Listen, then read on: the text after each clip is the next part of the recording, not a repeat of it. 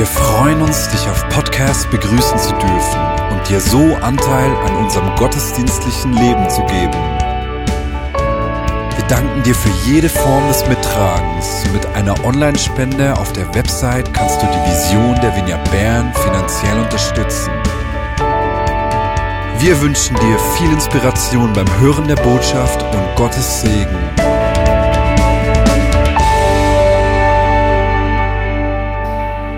Diese Woche habe ich einen interessanten Artikel gelesen, der, der mit der heutigen Predigt zu tun hat.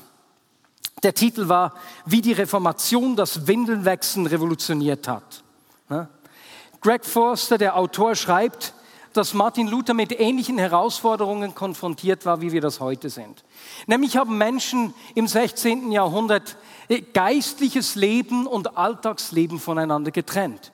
Und diese Trennung ist unnatürlich und hat dazu geführt, dass man am Sonntag fromm sich gegeben hat, dann das Leben hatte nicht viel mit dem Sonntag zu tun, dafür gab es den Ablasshandel, wo man sich äh, ne, der, der von den Sünden freikaufen konnte. Also diese Trennung gebiert immer eine komische Frömmigkeit.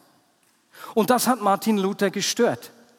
Er war so begeistert davon, dass wir Gott in unserem Alltag mit alltäglichem anbeten können, dass er schon vor 500 Jahren die Trennung von geistlichen und weltlichen Tätigkeiten angeprangert hat. So wie Paulus es im ersten Korintherbrief schreibt, 10,31.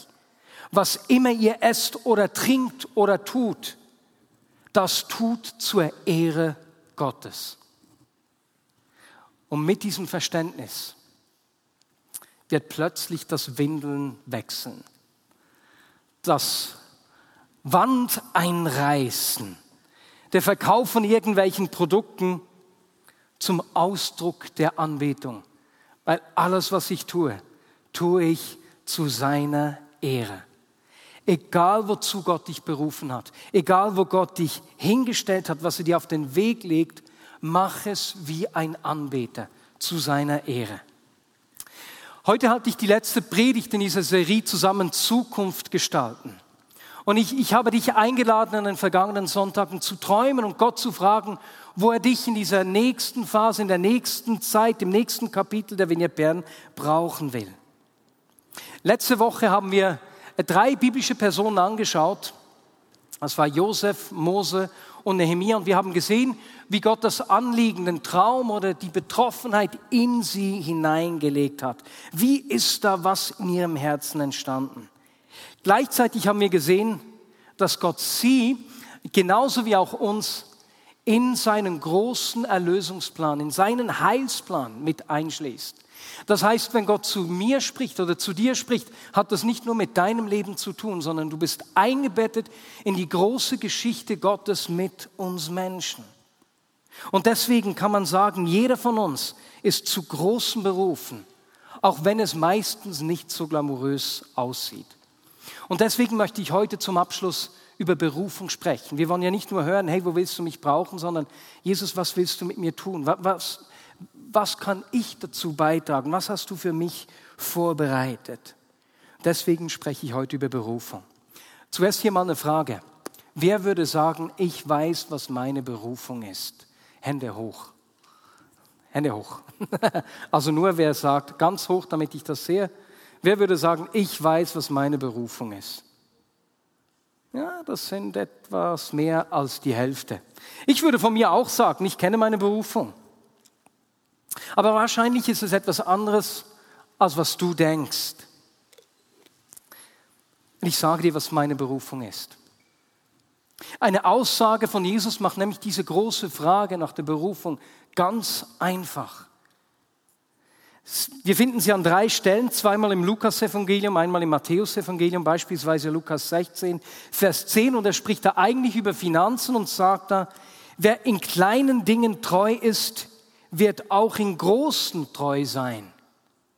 Und das Gleiche sagt er in einem Gleichnis, Matthäus 25, 21 beispielsweise, gut gemacht, mein guter und treuer Diener. Du bist mit diesem kleinen Betrag zuverlässig umgegangen, deshalb will ich dir größere Verantwortung übertragen. Lass uns miteinander feiern.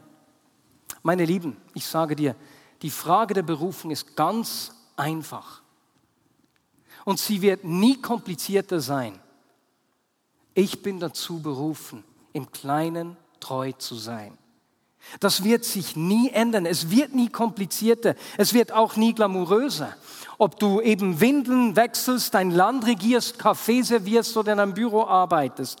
Deine Berufung ist es, im Kleinen treu zu sein. Und ich möchte in dieser Predigt mit euch zusammen das Leben von David anschauen, und, und, und, weil wir in seinem Leben sehen, was das ganz praktisch in Alltagssituationen denn konkret bedeutet. Es zeigt sehr anschaulich, was es heißt, im Kleinen treu zu sein. Und ich finde es immer wieder inspirierend, wenn wir Figuren aus dem Alten Testament anschauen können und dabei merken, hey, der spricht Dinge an, die mit meinem Leben richtig viel zu tun haben. Und wir beginnen mal mit der Geschichte Berufung von David. Bei ihm beginnt es mit einem prägenden Erlebnis. David war noch ein Junge, schätzungsweise zwischen 10 und 14 Jahre alt, als der Prophet Samuel ihn vor seinen Brüdern zum König salbt. Stell dir das vor. Nicht wie Mose, den wir uns letzte Woche angeschaut haben, zu dem Gott erst mit 80 gesprochen hat, also das letzte Drittel seines Lebens eingeschlagen hat. Nein, David war noch ein Junge zwischen 10 und 14 Jahre, als er erfährt, was Gott mit ihm vorhat.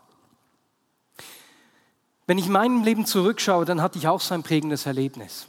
Ich war 20 Jahre alt, als ich in der Anaheim Vineyard ein Praktikum gemacht habe.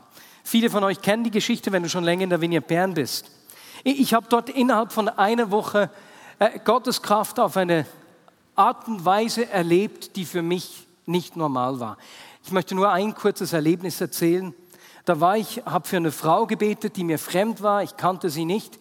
Ich konnte nicht mehr richtig sprechen und und nach dem Gebet sagte sie zu mir, hey, ich bin Schwedin und jetzt hast du in Schwedisch für mich gebetet, Herr, zünd dir Feuer wieder an. Ich habe in einer Sprache gesprochen, die mir selbst unbekannt ist. Und ich hatte zwei weitere solche Erlebnisse und während ich diese Erlebnisse hatte, empfand ich, dass Gott zu mir sagte, Marius, das, was du hier erlebst, ist ein Vorgeschmack darauf, was euer Alltag sein wird.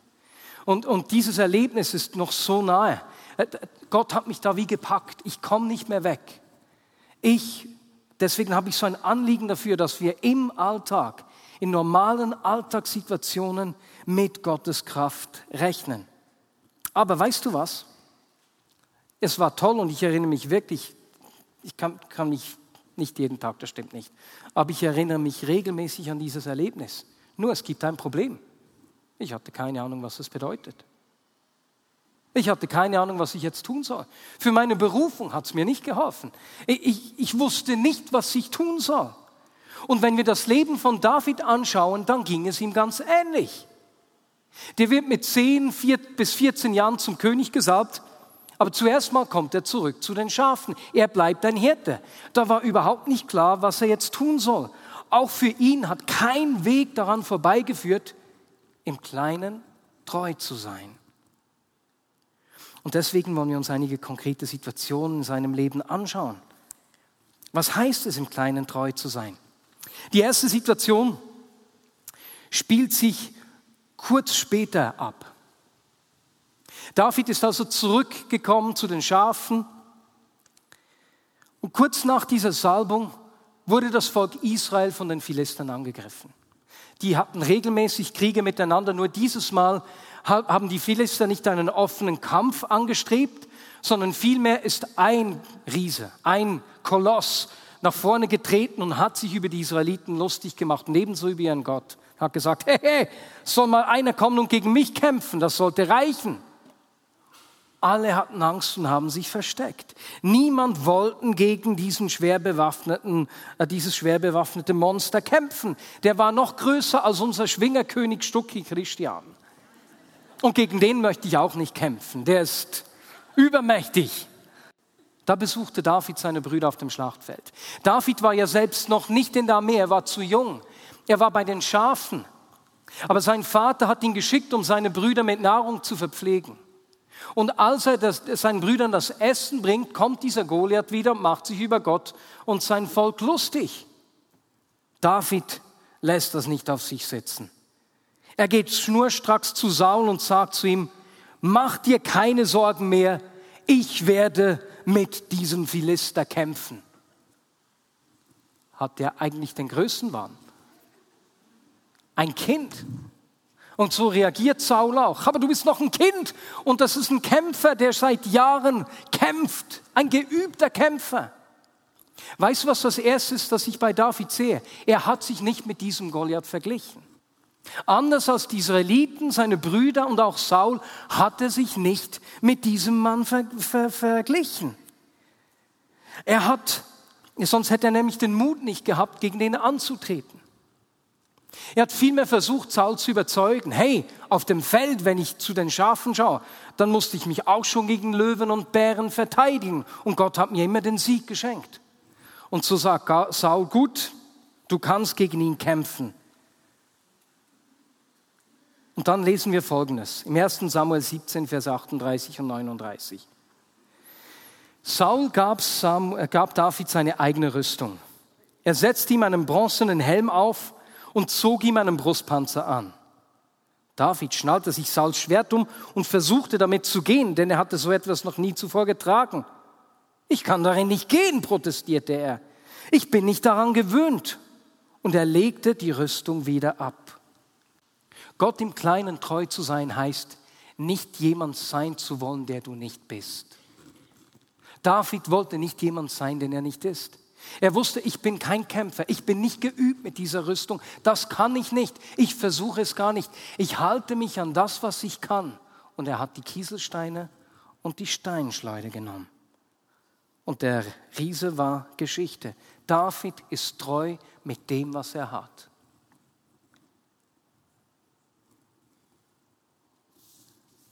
Im Kleinen treu zu sein heißt für dich und für mich, mich nicht mit anderen zu vergleichen, mich nicht einschüchtern zu lassen, denn Vergleichen wird dich nie zu dem führen, was Gott mit dir vorhat. Und zweitens bedeutet es eben auch, nicht zu versuchen, jemand zu sein, den ich nicht bin. Das ist das Erste, was wir bei David sehen. Treu sein mit dem, was ich habe. David hat Goliath also geschlagen. Danach hat das Volk Israel eine grandiose Schlacht gegen die Philister gewonnen. Alle waren überwältigt. Saul hat David zum Heerführer gemacht, hat ihn zu sich an den Königshof geholt, dass er permanent dort lebt. Und David hatte Erfolg in allem, was er anpackt. Es war so begeisternd, dass die Frauen zu singen begonnen haben. Saul hat tausend erschlagen, aber David zehntausend. David, du bist der Größte. Na, sensationell. Herr David kommt diesem Königsthron schon ein Stück näher. Zuerst kommt er an den Hof, dann jubeln die Menschen über ihn. Aber da geschieht es. Saul wird eifersüchtig. Zuerst ärgert er sich nur. Aber aus diesem Ärger wird schnell Hass. Bei einer Gelegenheit kann er sich nicht kontrollieren und schleudert den Speer gegen David. Und es bleibt nicht bei diesem einen Mal. Er beginnt David aktiv zu verfolgen. Obwohl David nichts Unrechtes getan hat, muss David fliehen. Und wir lesen, dass Saul ihn mit 3000 der besten Krieger Israels verfolgt hat. Stell dir das vor. 3000 der besten Kriege gegen einen Mann. Was dieser David durchgemacht hat. Er versteckt sich in einer Höhle. Nach all dem Unrecht, der Enttäuschung, den falschen Beschuldigungen, kommt Saul ausgerechnet in diese Höhle, um ein großes Geschäft zu verrichten. Die Männer, die um David herum sind, die jubeln flüsternd. Haha, jetzt ist es soweit. Gott hat dir Saul in die Hände gegeben. Jetzt kannst du ihn packen. Aber David sagte, der Herr bewahre mich davor, dass ich dem Gesalbten des Herrn etwas antue. Denn er ist ja der Gesalbte des Herrn. Und er wies seine Männer zurecht und ließ nicht zu, dass sie Saul etwas antaten. Meine Lieben, trotz dem Unrecht, das David erlebt hat, trotz dieser Enttäuschung, hat er es nicht, hat er sein Los nicht selbst in die Hand genommen. Er lässt sein Verhalten nicht vom Fehlverhalten von Saul bestimmen, sondern lebt aus Gottes Führung. Und unsere Enttäuschungen, das Unrecht, das wir erleben, dort wo Menschen uns äh, falsch beschuldigen, äh, sieht das vielleicht anders aus, aber jeder von uns erlebt ähnliche Dinge. Auch wir werden verletzt. Auch wir erleben Umstände, die sich anders entwickeln, als wir uns das gedacht haben. Diese Woche habe ich mich mit einem Mann getroffen, der 15 Jahre in China äh, gelebt hat und dort in einer Untergrundkirche gewirkt hat. Er ist von einer Vineyard ausgesandt und hat mir einige sehr ermutigende Erlebnisse erzählt. Davon schreibe ich im nächsten Insight. Und es ist richtig cool zu sehen, wie Gott äh, richtig am Wirken ist in, in China. Gleichzeitig hat aber die Regierung Ende letzten Jahres einen harten Kurs eingeschlagen und in einer koordinierten Aktion am gleichen Tag Hunderte von Missionaren verhaftet und des Landes verwiesen. Und nun müssen sie äh, das äh, Land verlassen und müssen sich neu orientieren. Und gerade für die Kids ist es eine große Herausforderung. Sie hätten nie geplant, China zu verlassen. Enttäuschung. Treu sein im Kleinen heißt auch in der Enttäuschung aus Gottes Führung zu leben. Und etwas ermutigt mich dabei sehr. Ich, ich trinke gerne Wein. Und Wein wird besonders aromatisch, wenn die Reben alt sind und schön tiefe Wurzeln entwickeln konnten, dass sie viele Nährstoffe aufnehmen können. Vieille Vigne nennt man das. Weißt du, wann die Wurzeln der Reben in die Tiefe wachsen? Wenn es trocken ist. Die Trockenzeiten führen dazu, dass der Rebstock sich besser verwurzelt, sich tiefer verwurzelt. Und das ist in unserem Leben ganz ähnlich. Weißt du, manchmal, wenn es uns gut geht, geben wir uns mit einfachen Antworten zufrieden. Und wenn dann schwierige Situationen kommen, merken wir, dass diese Antworten nicht mehr tragen. Und wir beginnen zu graben. Wir, beginnen, wir versuchen zu verstehen, Jesus, wo bist du in diesem, in diesem Schmerz, in dieser Schwierigkeit? Bist du wirklich so, wie ich gedacht habe? Und wir beginnen ihn in der Tiefe zu entdecken. Und wir erfahren, dass er trägt und dass wir uns wirklich auf ihn ver verlassen können. Herausforderungen tragen das Potenzial, dass unsere Wurzeln richtig tief wachsen können. Im Kleinen treu zu sein, heißt in der Enttäuschung treu zu sein. Und wenn wir das Leben von David anschauen, dann war eine andere Enttäuschung, äh, ich gehe mal davon aus, dass es eine Enttäuschung war, dass er lange warten musste. David war im Warten treu. Wir haben gesehen, dass er mit 10 bis 14 Jahren äh, gesalbt wurde, zum König gesalbt wurde. Weißt du, wann er schlussendlich König wurde? Als er 30 Jahre alt war, wurde er König über Juda und mit 37 König über ganz Israel. Der musste warten und warten und warten und warten. Und das Warten ist etwas Unangenehmes. Ich kann mich erinnern, als ich mich in Caro verliebt habe und sie nichts von mir wissen wollte, alle Stacheln ausgefahren hat. Ich war verliebt in sie, dachte aber, die wird sich nie in dich verlieben. Und die fünfeinhalb Monate, die schienen eine Ewigkeit zu sein. Aber noch viel länger haben wir als Church gewartet. Wir haben vor fünfeinhalb Jahren nach Räumlichkeiten zu suchen begonnen. Wir haben diverse Dinge angeschaut und immer wieder Hoffnung gehabt. Da hat sich was, eine Tür geöffnet und wir dachten, das könnte es sein. Haben davon erzählt, uns gefreut und dann geht die Tür wieder zu. Fünfeinhalb Jahre lang. Und jetzt sind wir umgezogen. Und du findest uns neu an der Markgasse 63. Das ist das Kaffeegässchen, aber das ist die Adresse. Ne? Markgasse 63 im ersten Stock. Und weißt du, wenn wir die Geschichte von David anschauen, dann sehen wir, dass in diesem Warten richtig viel geschehen ist. Und das ist eine der Geschichten, die mich am meisten begeistert. Und im Warten lernen wir etwas, wie wir das gesungen haben in diesem Song. Niemand kann dir etwas wegnehmen, das Gott dir geben will. Niemand kann dir etwas wegnehmen, was Gott mit dir geplant hat. Ich liebe die Schilderung wie David sich auf der Flucht von Saul in der Höhle Adulam versteckt. 1 Samuel 22, 1 und 2. Da verließ David Gad und floh in die Höhle Adulam. Als seine Brüder und alle, die sich zum Haus seines Vaters gehörten, davon erfuhren, schlossen sie sich ihm schon bald an. Und noch weitere kamen, Männer, die in Not waren, sich verschuldet hatten oder verbittert waren. Schließlich war David der Anführer von etwa 400 Mann. Als David fliehen muss, sammeln sich illustre Gestalten um ihn.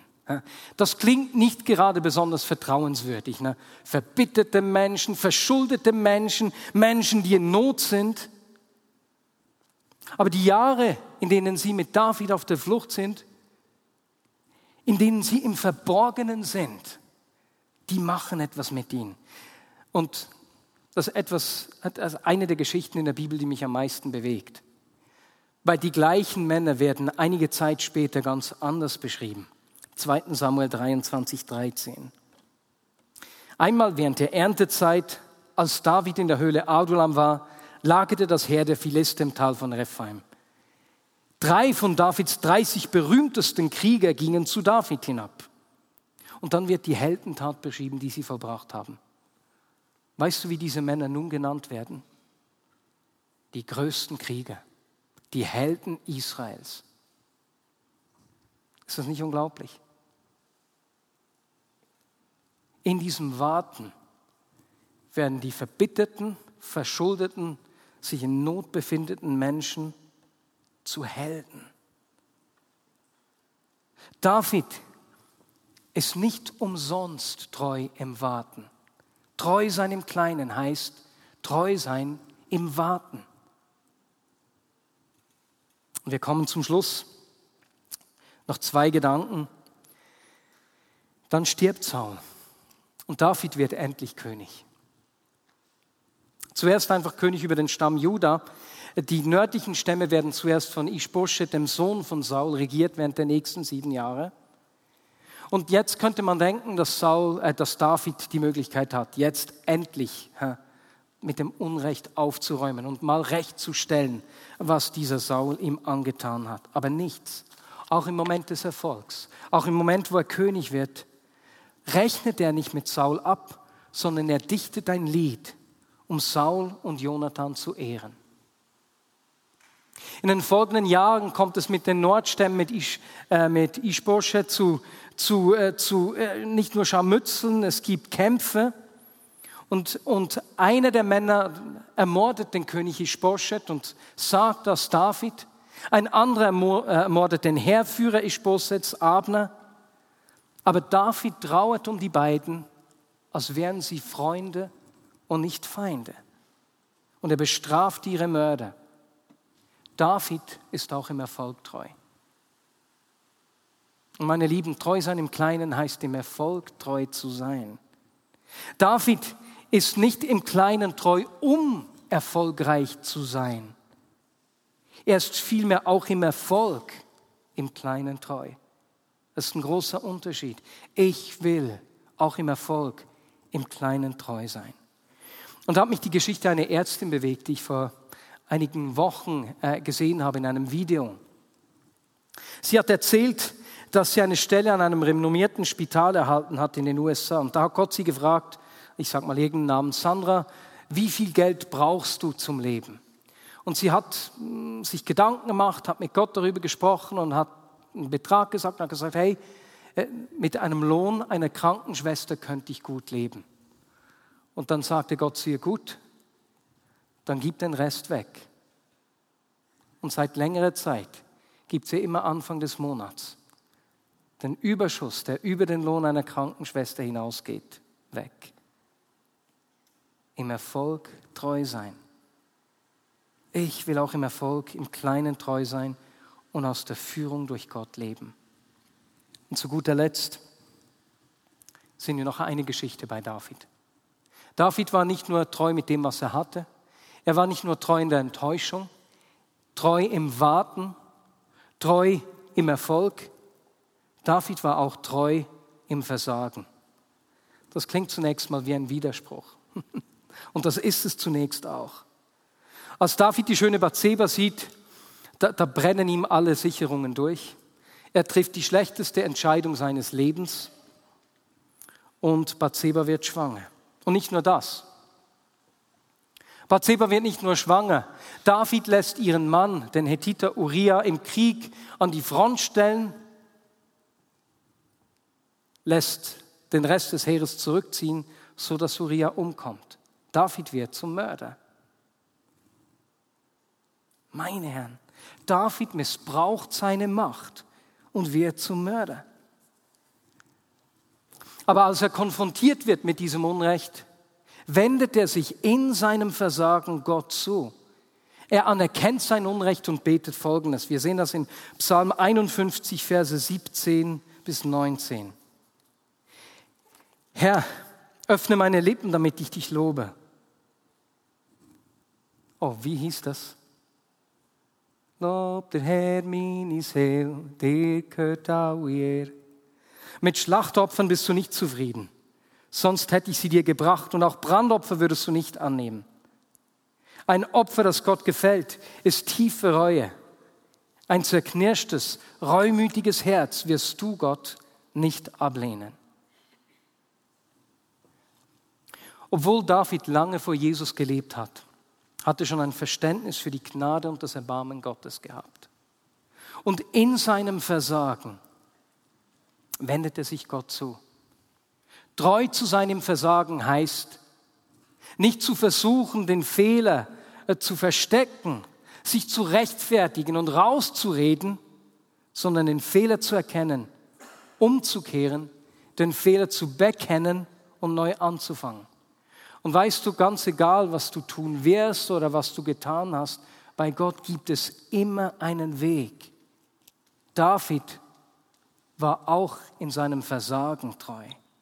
Und so, wenn wir, wenn wir die, die Bibel anschauen, dann sehen wir, dass Berufung nie irgendwas von der Zukunft ist. Da geht es nicht um die Zukunft, sondern es geht ums Jetzt und heute. Jesus sagt, komm, folge mir nach. Er sagt, ich tue nur, was ich den Vater tun sehe. Es ist im Jetzt und hier. Das ist unsere Berufung, im Kleinen treu zu sein, da wo er zu uns spricht. Weißt du, Gott zeigt uns eigentlich nie den ganzen Plan für unser Leben. Nie. Und ich bin richtig froh. Das wäre überfordernd. Aber weißt du, was er uns zeigt? Den nächsten Schritt. Und wenn wir im Kleinen treu sind, zeigt er uns nochmals den nächsten. Und das Coole daran ist, dass du dir nicht Gedanken über den großen Weg machen musst. Du musst dich nur mit dem nächsten Schritt befassen. Jesus, ich möchte dir dienen. Ich will tun, was du mir sagst. Ich will ein Segen sein. Ich will das tun, was du für mich vorbereitet hast. Was ist der nächste Schritt? Und wenn Gott dir einen Hinweis gibt, einen kleinen Fein, dann tu's. Als ich jung war, habe ich in allen Entscheidungen gewartet, bis ich sicher war, dass Gott Ja gesagt hat. Und dann habe ich gemerkt, eigentlich ist das dumm. Das ist, als würde ich im Verkehr immer mit einer roten, wie sagt man, einer roten Welle rechnen. Ich muss immer warten, bis die Ampel auf grün wechselt. Dann habe ich mal gemerkt, eigentlich heißt das nur, ich vertraue ihm nicht und ich glaube nicht, dass er mir vertraut. Aber Gott vertraut mir. Der vertraut mir sehr viel an. Und ich weiß, dass ich ihm vertrauen kann. Deswegen habe ich das dann gewechselt, habe mit ihm die Abmachung gemacht, Jesus, ich lebe mit einer grünen Ampel. Wenn ich empfinde, du sprichst, dann probiere ich es aus. Im Vertrauen, dass wenn ich wenn es nicht dein Wille wäre, dass du zu mir sprechen würdest oder mir Menschen schickst, die mir ins Leben sprechen.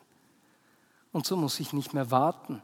Ich lebe nicht mehr mit einer roten Welle, weil er mir vertraut und ich ihm vertrauen kann. Er zeigt mir immer den nächsten Schritt. Und weißt du was, das ist machbar. Das kann ich. Das ist plötzlich nicht mehr überfordernd. Und so wird Berufung zu etwas Einfachem und Greifbarem. Und dann tu, will ich diese kleinen Dinge tun.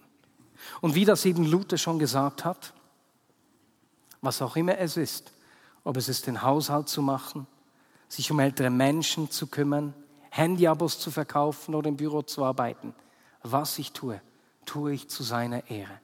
Was ich tue, tue ich als Anbeter. Und dazu lädt er uns ein. Und Jesus, ich danke dir, dass du uns so sehr vertraust. Jesus, ich danke dir, dass du uns nicht überforderst, dass das so einfach ist, auch wenn wir es manchmal komplizierter machen, als es ist. Danke dir, führst du uns Schritt um Schritt. Und danke dir, können wir aus dieser Abhängigkeit zu dir leben. Denn wenn wir von Schritt zu Schritt aus dem Hören leben, leben wir aus dieser Nähe zu dir. Und das wollen wir mit allem, was wir sind. Und Jesus, ich danke dir, dass das nicht nur bei uns einzelnen Menschen so ist, sondern genauso bei uns als Church. Ich danke dir, dass du uns Schritt für Schritt führst. Ich danke dir, hast uns die nächsten Schritte schon gezeigt. Wir ziehen ins Chefigasli und gehen von dort weiter. Jesus, es gibt keine Alternative zu diesem Ausgeliefertsein zu dir. Und Jesus, ich bitte dich, dass du diese Predigt brauchst, um Ängste zu nehmen, was Berufung ist, um Blockaden zu entfernen, wo Menschen sich fragen, was will Gott mit mir? Jesus, wir wollen offene Augen haben für dieses kleine, feine Reden des nächsten Schritts. Oh, Amen.